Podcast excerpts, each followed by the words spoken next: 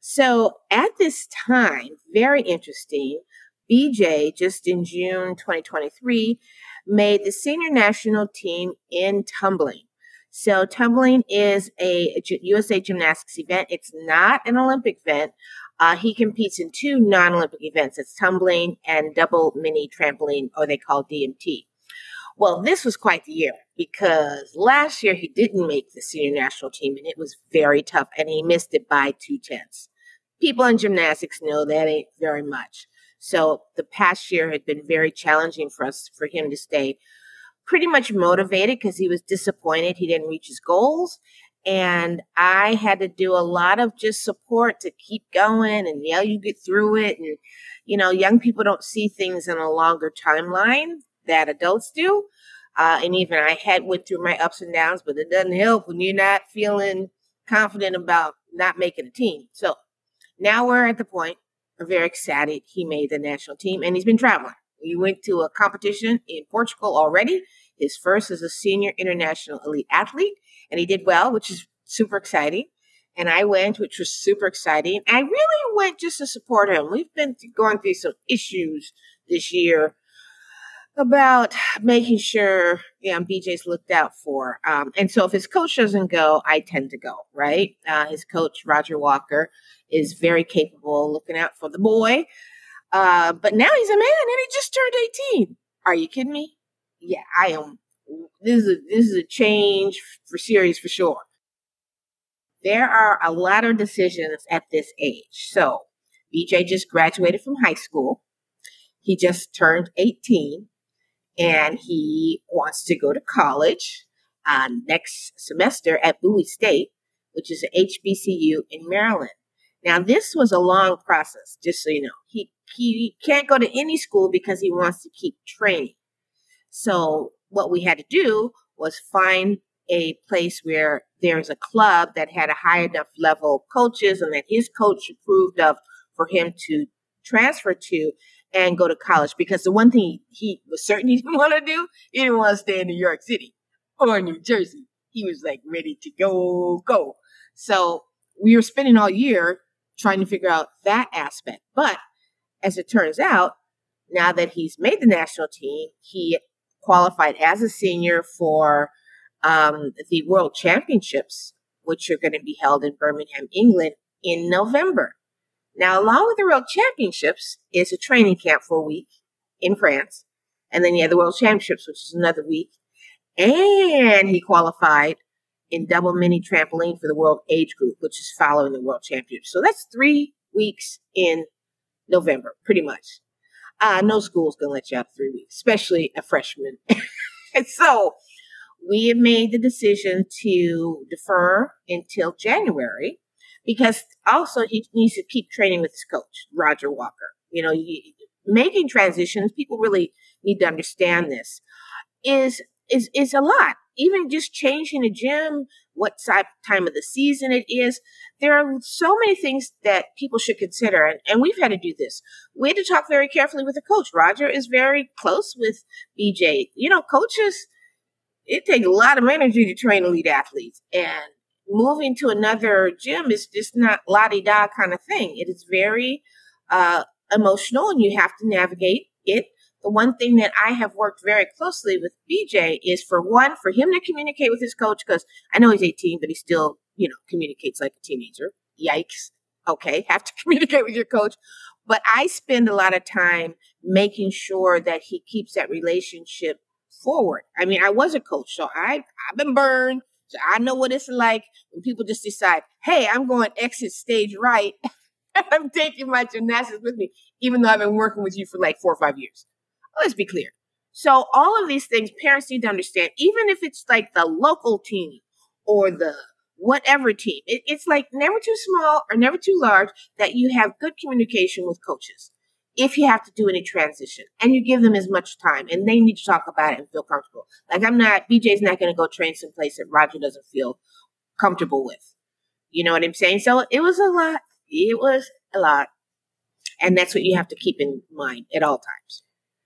I'm curious about how this decision making process compares to what you went through when you turned 18 and we were deciding about college, not only was it like a different, you know, different generation, but also different sport, different discipline. Uh, you know, it is rhythmic is an Olympic sport and was at that time. You know, it was so funny. So about a week or so ago, I was talking to BJ about this because we were talking about the college thing. Because he doesn't want to go to college, wants that experience.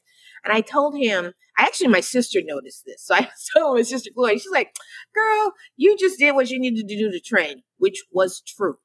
Okay, so my story was yes, rhythmic was an Olympic sport, but I still, it was by the time I was at college, it was around that time. But the real issue was what I did was I stayed in town. So I went to Wayne State University, which is a great university in Detroit, Michigan. But my coach was there and I went to Wayne State.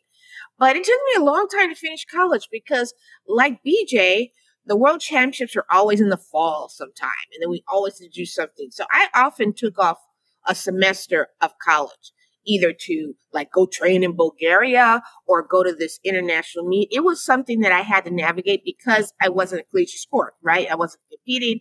I didn't have a scholarship. It was just me trying to get a college education and compete in an international sport, which is pretty much the same thing he's doing.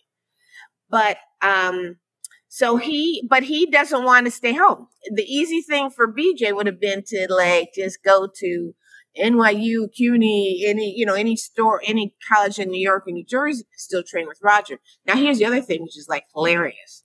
He's not driving yet. Now this is a New York City situation because kids don't get their license until they're 18. But he's been so freaking busy, he hasn't been able to, you know, take the time. And if he goes to Maryland, he's going to have to drive himself to practice. I mean, it's just like a gazillion things that you have to think about and he needs to prepare with. But as parents will know, if you have an elite athlete, they're just pretty much thinking about their sport, their top thing. And you have to navigate all of these other things uh, together. And so for me, it was simple because I wanted to stay home. But for him, it's a little bit more complex. But, you know, it, these are things you have to deal with. You traveled a lot as a gymnast when you were competing, and now you're traveling as the parent of an athlete. What is that like? Do you ever feel the need to coach? Are you out on the floor ever? Are you just purely the mom? Yeah, I have to admit, it's a very weird situation to be in. Usually at nationals and stuff like that, I'm on the floor because we have a lot of other Wendy Hilliard Gymnastics Foundation athletes, like six or so. So internationally, especially this last meet, which is totally interesting when I went to Portugal, there weren't a lot of parents in general. The seniors are older, so a lot of them are in their 20s and stuff like that, and their parents don't go. But, you know, there were a few sets of parents there. But no, I didn't coach him. And his coach wasn't there. I was really just there to look out for him. But all what I do is I just make sure he's okay. Does he need anything? He likes to hang out with his buddies, and this is what athletes do. They like to hang out with their friends. And um, it was just pretty interesting. He likes, and I always have to ask him, I ask him, do you want me to come? Because if you don't want me to come, it's okay. He's got a coach.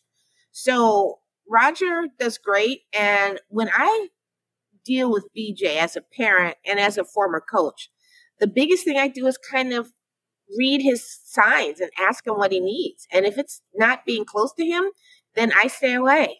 It's, you know, it's, it's, parents really have to understand that part.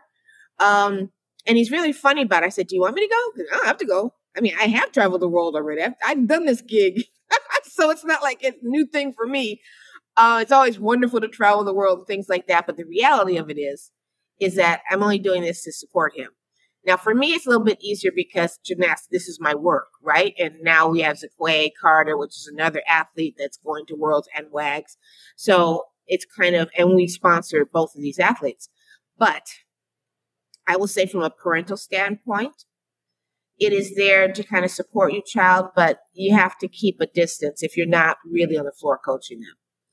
Just be there as a support system and, you know, buy them a t-shirt, which I did, you know. yeah, money. Eh, I'm the ATM. He's lucky on that end. But yeah, it, and it's hard. It's sometimes hard for parents to do, but it's um, it's better because you know I had to remember this is a little deja vu. My parents went to a lot of meets, right? My parents went my first world championships in London, England, which is cray cray. My first world championships and my son's first world championships are in England. What are you gonna say about that? Crazy. And my mom and dad both went, and my coach, and because she wasn't the official coach, but she went. So it's kind of interesting that I'm a little bit in a deja vu kind of thing because my mother went to so many of my international meets. Um, but as a parent, it's great if you can do that one. It's great if you can experience it together and support your child. But it's really even more so. Sometimes parents just have to be a supporter. That's all. And coaches say that all the time. You run the bath if they're sore, go get them ice, la la la la. It's like that, you know, talk to them. And I spend a lot of time, I will say. BJ and I have a lot of serious talks about managing emotions, communicating with your coach, making sure that you're consistent. You know, he's pretty good at going to practice on a regular, you know, he's that he doesn't need that motivation. But uh, communicating with a coach because it's a teenager and he's got a teenage head. And, you know, it's like, whoo, that takes managing. Any parent knows that with a teenager. So just imagine trying to get a teenager to communicate with a coach. So parents have to realize that you can be an in between, not to communicate for them. This is hard for me. I do talk to Roger a lot, but for BJ, he has to learn to communicate. Because I told him, and parents have to realize this: if your if your child and your coach are not getting along or the relationship is not good, it's just tough. It is just it just makes it that much harder. It totally does. In gymnastics especially because your coach has as your eyes, right? They tell you what to do in gymnastics. You really need to have that. But I think in most sports, the relationship with a coach has to be managed like everything. It's communication. You know, come on, come on. You know, everything in life is communication.